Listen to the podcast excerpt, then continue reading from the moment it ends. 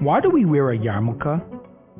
The answer to the question of why we wear yarmulkes is based on the Gemara, where the Gemara states a story that happened with Reb Nachman Bar Yitzchak's mother, who went to an astrologer and asked the astrologist what's going to be with her son. And he said that she that he's going to be a thief. So she came back and she told her son that he should always have his head covered and he should also pray that Hashem should have mercy on him.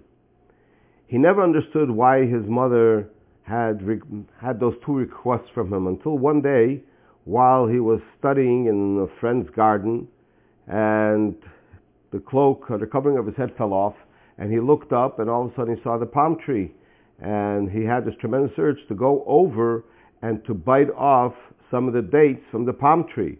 And then he realized, oop, you're not allowed to do it. That's considered stealing. It's not, it's not his. And then he remembered the reason of what his mother had told him.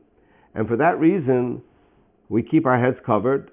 And as the expression goes, that a yarmulke, uh, a head covering is called a yarmulke. And the yarmulke is actually composed of two words, yore malka, to have the fear of Hashem on top of us at all times.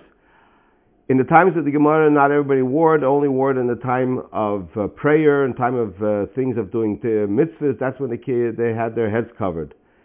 In fact, uh, the halacha is, as of today, that not keeping your head covered would fall into a, into a category of uh, following the ways of the Gentile nations, which that is also transgression. One is not allowed to follow the ways of other nations. And therefore, we keep our heads covered in order to remind us that Hashem is all over, He's above us, and therefore that should keep us from and should prevent us from doing the things which are not halachically correct.